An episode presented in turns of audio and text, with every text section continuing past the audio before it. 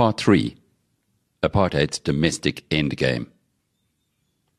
Chapter 12 Domestic Opposition. The people inside South Africa have recognized that victory will come as a result of their struggle, their own efforts, as a result of their reliance on themselves.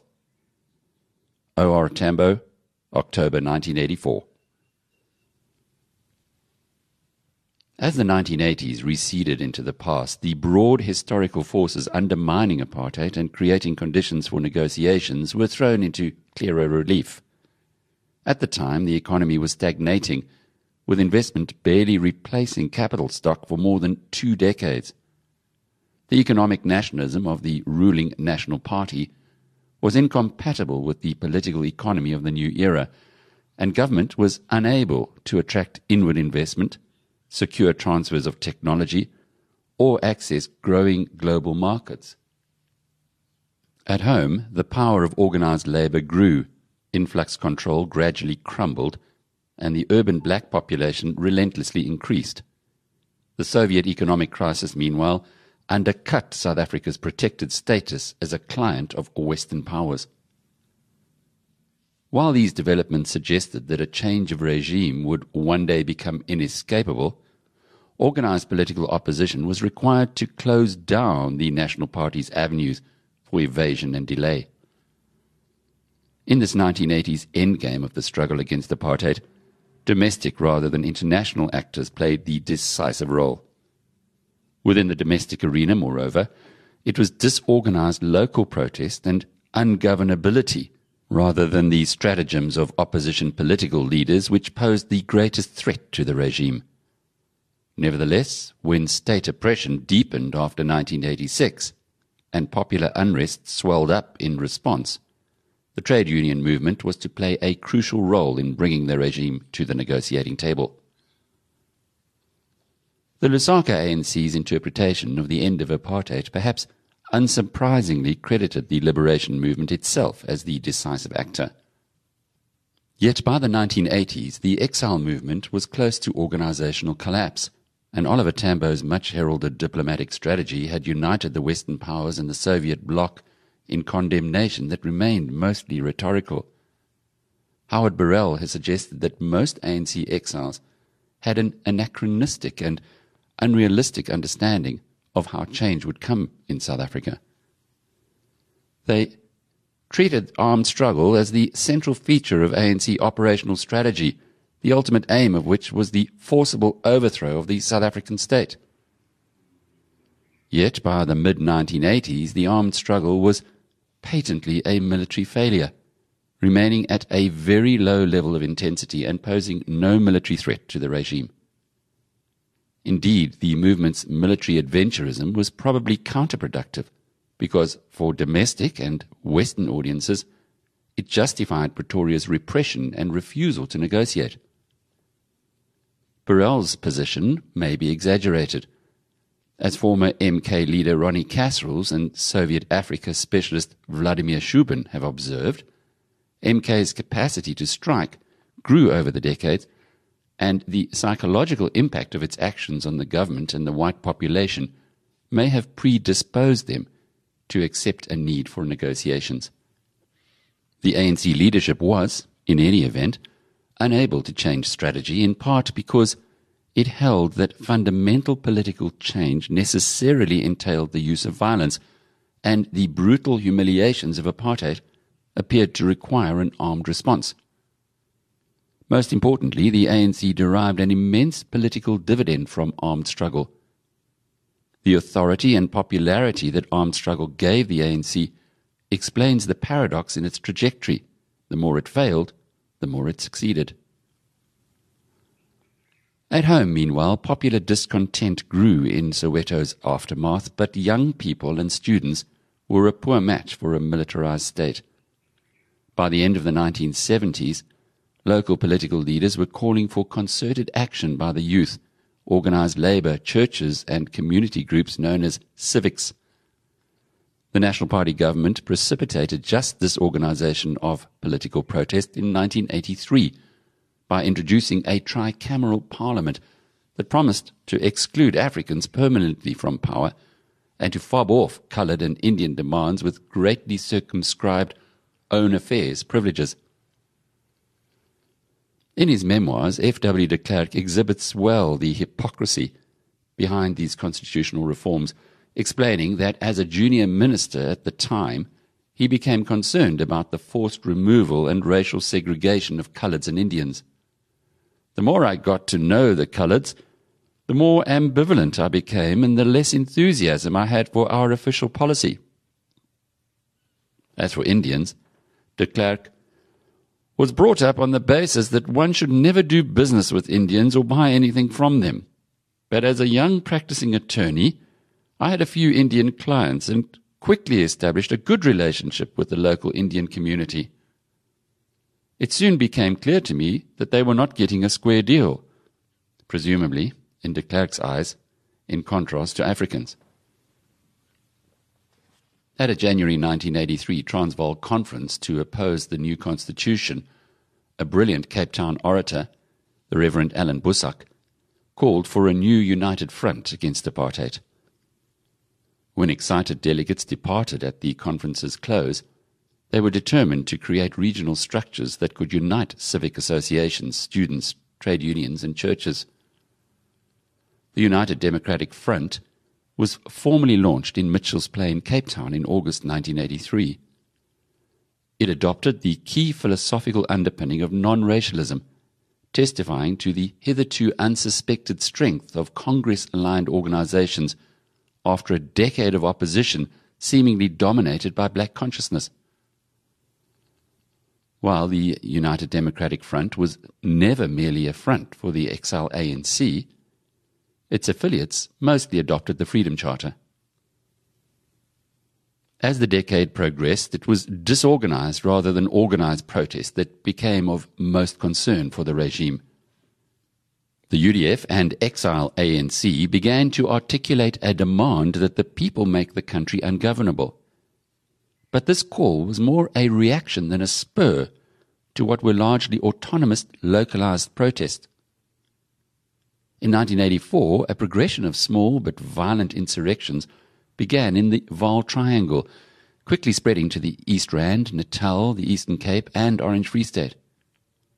Neither ANC influence nor UDF leadership had initiated or shaped these events, even if UDF member organizations were often involved in them, and ANC symbols played a prominent role in the theater of violence they unleashed.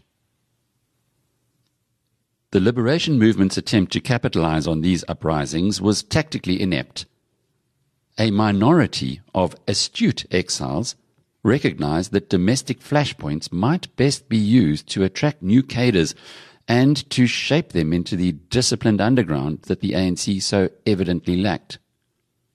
The dominant view among the exile leadership, however, was that township defense committees could be quickly transformed into combat groups that would challenge the apartheid regime. As a result of this miscalculation, Umkhonto we undertook a mass infiltration of 150 poorly equipped and undertrained cadres in 1985 to 6, an effort that briefly doubled MK's presence on the ground before inevitable capture and death at the hands of state security services restored the status quo. Meanwhile, the violence of insurrectory African youth began to drive a wedge between those proponents of liberation discourse and the colored and Indian activists who had a rights based understanding of UDF objectives. When the state of emergency was introduced in 1986, experienced leaders were detained across the country.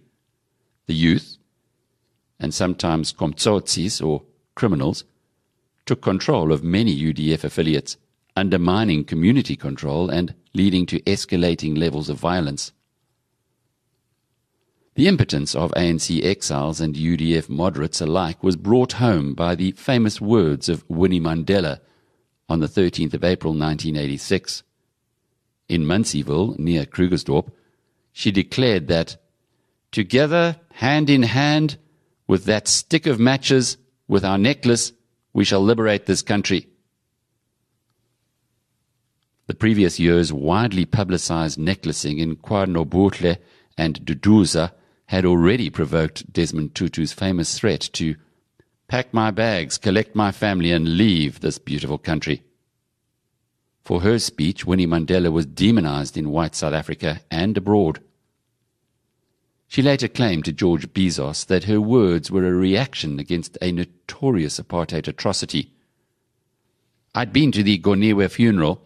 As is the custom, I had to view the burnt bodies. And I became very bitter, and this is why I said it. Yet Murphy Morobe was later to tell the Truth and Reconciliation Commission that one of the most probable interpretations of Mandela's speech was a call to activists to kill police collaborators.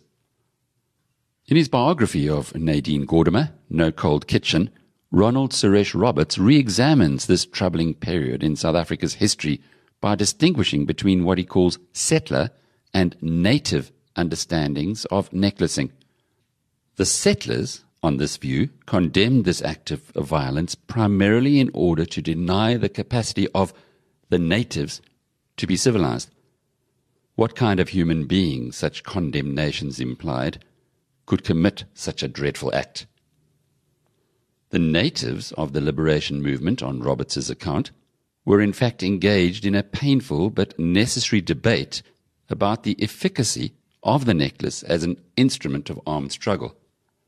Roberts uncovers evidence of equivocation among the ANC leadership around necklacing in 1985 and 1986. Oliver Tambo, for example, argued that they were not happy with the necklace, but would not condemn those driven to use it. Roberts quotes notes made by Nelson Mandela's lawyer, Ismail Ayob, during a meeting between Nelson and Winnie Mandela in Pollsmoor Prison on the 19th of May 1986.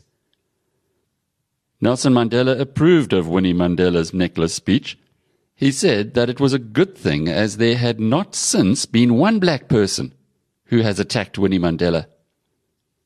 According to Roberts, Ayob's notes were available to Nelson Mandela's official biographer, the late Anthony Sampson, but they were excised from the manuscript of that biography on the instructions of the former president's office.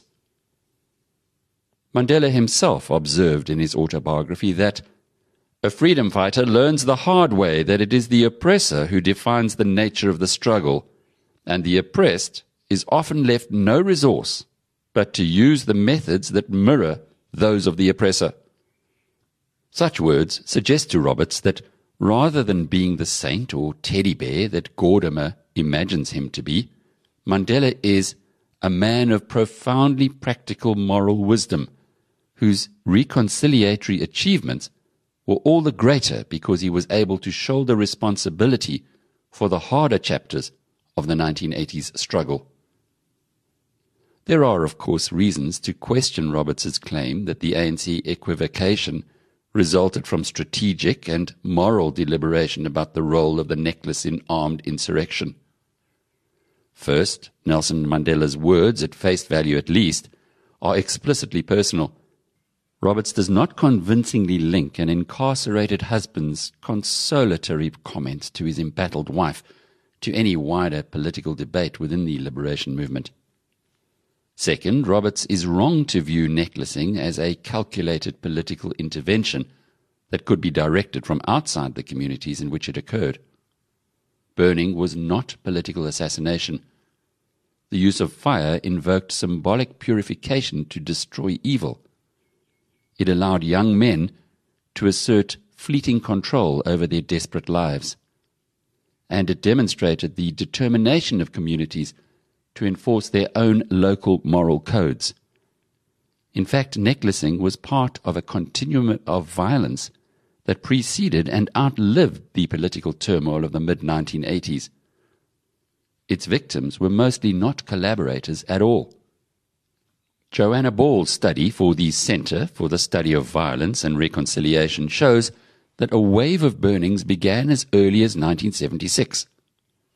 Initially, the victims were described as witches, and only later were they labeled collaborators or criminals.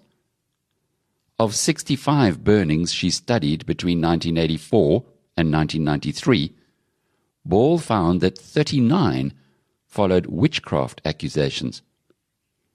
Just 15 were political killings of collaborators, policemen, or political enemies.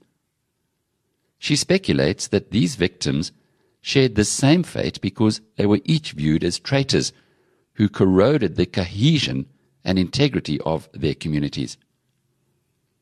More recent studies show that necklacing and other burnings continued after 1994. In the democratic era, however, the traitors have been described in police and media reports not in political terms, but rather as drug dealers, gangsters, or as foreigners fallen foul of vigilante killers. Third, far from being a potential instigator of tactical necklacing, the ANC was an impotent and distant observer. The words of then ANC Secretary General Alfred Nzo in an interview with the London Times captured the exile leader's powerlessness perfectly. Whatever the people decide to use to eliminate those enemy elements is their decision. If they decide to use necklacing, we support it. Necklacing remained a punishment primarily meted out within and by the members of local communities. The equivocation of ANC leaders testifies to their unwillingness to admit their own impotence, rather than to any earnest but hypothetical moral deliberation that may have occurred among exiles and prisoners. James Matthews captures the horror these events invoked. We are living in spring's wasteland. Man, woman stumble, their shoulders necklaced, with fire transforming them into blazing crosses, their deaths recorded by choirs of crows mocking their pain. We have turned ourselves into charnel houses, the reek of blood heavy on our breath. Our quest for freedom make us night stalkers, obscening the fields with charred flesh. Stunted souls we are, drinking too deeply from poisoned wells. While most of the exile leadership remained wedded to a military overthrow of the apartheid state, the ANC also tried to develop a mass organizational base within South Africa.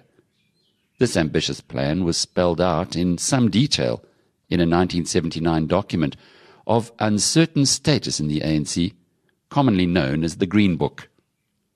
Its objectives were to elaborate a mass mobilization strategy create a broad national front for liberation, and draw activists thrown up in mass struggle into the ANC's underground machinery.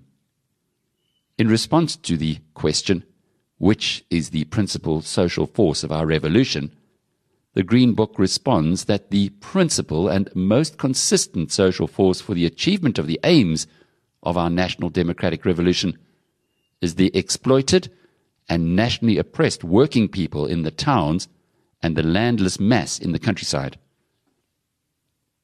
In recognition of this fact, it determines that together with our ally, the South African Congress of Trade Unions, we must work for the strengthening of a trade union movement which genuinely represent the interest of the working class and ensure their organized participation in the struggle for national liberation. Notwithstanding the evident deference to SACTU and the fact that this was just one of many proposed programs, it does suggest renewed exile interest in organized labor as a vehicle for political opposition.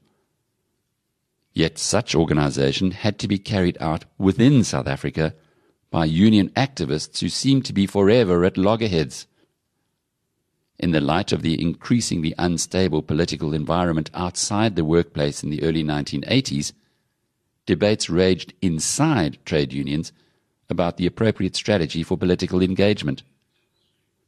Were trade unions simply ameliorative in their effects, taking the edge off workers' appetite for fundamental change?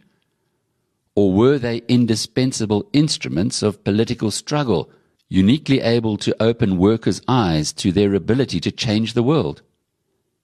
In the early 1970s, two main schools of thinking emerged.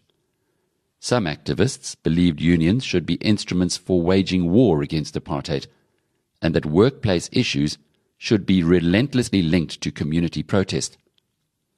Unions that adopted this approach were often described as political or social movement unions, or as populist unions if the intention of the speaker was critical.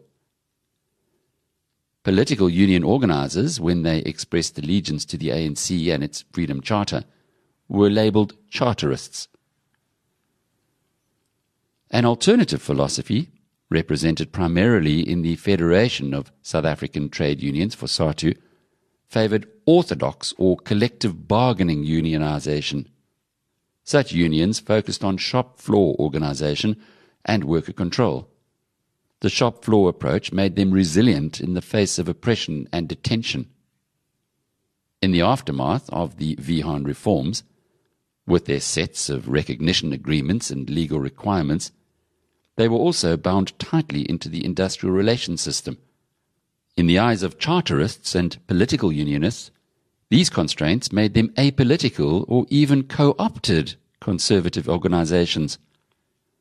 However, some Fosatu leaders were radicals keen to link workplace issues with wider community politics.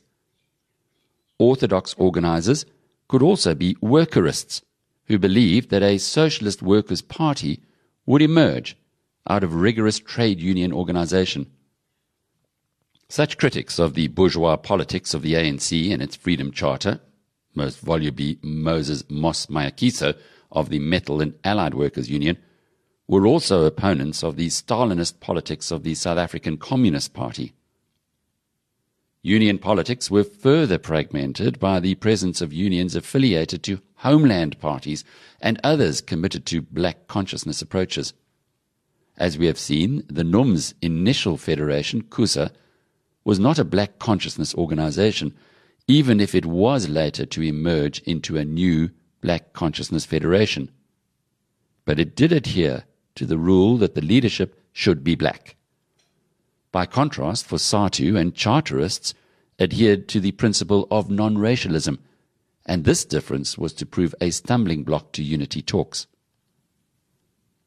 Ideological and political differences were supplemented by more practical issues of demarcation, as competing unions often fought for control of overlapping aspects of the work process. Sometimes, as with NUM's own competition with other trade unions to organize mine workers, there were more direct rivalries over unambiguously the same group of workers. Such conflicts made unions unwilling to share information with one another about their respective membership figures and recruiting activities. Perhaps even more importantly, wealthy unions were jealous of their checkbooks and foreign sponsors and felt unhappy about pooling resources with less well resourced comrades. Despite these obstacles to unity, the political logic of union rationalization became increasingly inescapable. How could the workers continue to fight one another when they shared common foes in capitalism and apartheid. Unity talks took place in Langa, Cape Town in 1981, in Wilgespruit and Port Elizabeth in 1982, in Athlone, Cape Town in 1983, and in Johannesburg in 1984. There were also endless bilateral meetings where conflicts over demarcation and organization were sometimes successfully addressed. Over time, Union leaders developed a deeper understanding of what divided them and of the potential that existed for greater unity. Some unions were proponents of a single giant confederation. Others preferred a process of rolling mergers. A third group favored a federation of federations that would allow leaders to retain control of autonomous philosophies and of their own checkbooks and bank accounts. In 1985, after exhausting meetings in Soweto between the most tenacious seekers of unity, a critical mass of trade unions, including Fosatu and Ramaphosa's NUM, finally agreed to unite in a federation to be called COSATU. It was launched on the 1st of December of that year. The ultimate success of these talks were testimony to the fact that some unions' apparent differences were smaller than they initially seemed. Social movement unions already recognized the need for more robust organization, and growing political oppression drove this home. Orthodox unions could not prevent community politics leaking onto the shop floor. In 1981, only a small minority of Fosatu activists would countenance any linkage between union and community struggles. By 1984, the Federation was able to support a student protest on the ground of members' obligations as parents towards their younger comrades. The ANC's SACTU ally and many UDF aligned unions were, however, hostile to unity talks which they believed would strip them of influence and resources. They feared Fosatu's efficient organizers such as Alec Erwin and John Copelyn, and worried that the larger federation would swallow them up. Unity was pushed through against their wishes by the exile ANC, which remained true to its Green Book analysis and sought a single federation broadly under its own sway. The ANC sloganeered for one industry, one union, one country, one federation. Most exiles arguing that unity would bring power and gambling that any federation that emerged would fall under their control. In the event, the presence of Ramaphosa as the head of COSATU's largest and most powerful affiliate was to prove a continuing source of concern for many in the ANC. At the start of the decade, Ramaphosa was still widely regarded as a Christian brother whose closest political affiliations were with the black consciousness movement. It is quite possible that at the turn of the 1980s, he had still never knowingly met an ANC member. Yet, as the NUM grew, Ramaphosa began to recognize the need for wider union unity, and he increasingly despaired of the inability of CUSA to participate constructively in the unity talks. In the 1970s, moreover, Cyril came to recognize some of the political limitations of black consciousness, and he toyed with alternative instruments such as armed struggle and organized labor. His political and ideological commitment to black consciousness was always qualified, as was his commitment to any overarching philosophy that might obstruct pragmatic calculation. It was in his character to adapt his frames of understanding to changing circumstances only gradually, without fully relinquishing prior beliefs and principles. By August 1985, when the COSATU show was more or less on the road and Cyril was in the driving seat, he firmly disclaimed any genuine commitment to black consciousness in his days at Turfloop.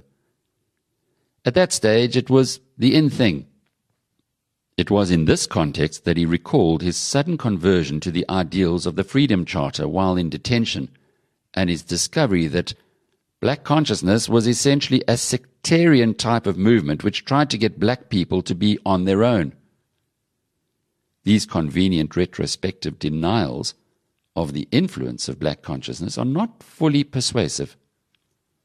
Certainly, some of his friends and contemporaries who were to go on to play significant roles in the formation and politics of AZAPO, had no doubts about Ramaphosa's black consciousness philosophy. Moreover, he respected the key tenet of CUSA that leadership positions should be held by blacks and that whites should not influence the strategies and decisions of these black leaders. If Ramaphosa never underwent a sudden conversion to the Freedom Charter, he did nevertheless begin to act according to its premises. He was always a gradualist, embracing new perspectives and ideas while never fully abandoning the old, pragmatically ignoring unwelcome tensions within his complex system of political beliefs. When he turned to worldly politics, he never rejected the church. When he converted to non racialism, he did not relinquish the hold of black consciousness philosophy on his view of the worth of black leaders. He was soon to embrace certain communist ideas while steering around their political implications, just as he was later able to become a financier and businessman without jettisoning his avowed socialist values. On some accounts, Ramaphosa's strength as a negotiator lay in his ability to act as a processor. He could secure agreement between bewilderingly diverse antagonists, a capacity that drew on his ability at any one time to accommodate and reflect on a wide range of contrary perspectives and beliefs within his own mind. confronted at any time with the question, What does Cyril really believe? his colleagues and comrades would offer wildly differing answers. At the National Union of Mine Workers, Ramaphosa and Motlatsi headed the biggest trade union in the country, and their views made a major impression on the character of COSATU. The NUM was uniquely capable of bridging divides because it had avoided association with either workerist or political ideologies. Although it had initially been derided by Fosatu activists as having a mass character, NUM's high and growing levels of solidarity and shaft organization demonstrated its organizational power. At the same time, the exceptional exploitation and racism to which its members were subject kept it highly and openly political in all its activities. During the unity talks preceding the formation of COSATU, Ramaphosa became a key broker in dialogue between unionists such as Joe Foster and Chris Dlamini, the General Secretary and President of COSATU, John Gomomo of the Metal and Allied Workers Union, and Jay Naidoo, the General Secretary of the Sweet Food and Allied Workers Union. The broad agreement they reached about the nature of a new federation emphasized their points of greatest agreement a goal of one union, one industry, expanded workers' control, representation in the Federation on the basis of membership, cooperation in national level actions, and non racialism. This last issue seemed most problematic for NUM as a member of CUSA, but Ramaphosa and his lieutenants had already decided that the Union's future did not lie with its founding federation. Piroshaw Camay's CUSA gradually estranged itself from the negotiating process, its demand for black leadership creating an insuperable barrier to unity with its pivotal Fosatu rival. In its January 1985 Congress, NUM resolved to join a new federation, even if it had to do so without CUSA. Later in the year, CUSA withdrew from the unity talks over the issue of black leadership and Elijah Barayi staged a walkout at the CUSA convention over this same issue. Ramaphosa chaired the final summit of the decisive June 1985 unity talks in Soweto. His performance was celebrated as tactful but forceful, and he became the inevitable choice as chair of COSATU's launching conference scheduled for the end of November. At this hastily convened event, Ramaphosa's rhetoric steered a careful line between the demands of different affiliates. He set out the principle that the struggle of the workers on the shop floor cannot be separated from the wider political struggle for the liberation of this country, giving support to the views of the political unions. Yet he went on to argue that if workers are to lead the struggle for liberation, we have to win the confidence of other sectors of society but if we are to get into alliances with other progressive organizations, it must be on terms that are favorable to us as workers. Finally, he soothed orthodox fears, but upped the stakes simultaneously by arguing that when we do plunge into political activity, we must make sure that the unions under COSATU have a strong shop floor base not only to take on the employers, but the state as well. The leadership of the new federation also reflected its diversity. Jay Naidoo from the Sweet Food and Allied Workers Union, a former black consciousness activist who valued Fosatu's organizational doctrines, was elected General Secretary. NUM's own Elijah Barayi was elected President, a position NUM earned through being by far the largest union in the Federation. Significantly, Barayi was the key ANC advocate in NUM. Radical Fosatu leader Chris Dlamini became deputy president. Office holders also included the long-standing ANC activist and by 1985 probable SACP member Sydney Mufamadi, whose relationship with Ramaphosa, on some accounts at least, was soured by his own failure to organize mine workers in the early 1980s. In the middle of Ramaphosa's closing speech to the new federation, he remarked that what we have to make clear is that a giant has risen. Edited by journalists, this was to become the famous slogan that is still recalled today at COSATU congresses. A giant has arisen. Ramaphosa had helped to create a federation that could serve as a vehicle for the ANC's ambitions. As the historian Vic Allen observes of his inaugural speech, it could have been written by the ANC. But while COSATU held out great promise for the liberation movement, the prominence of Ramaphosa left many exiles uneasy. In Allen's judicious assessment, from 1985, Cyril Ramaphosa was in full support of the ANC, though the ANC was not in full support of him.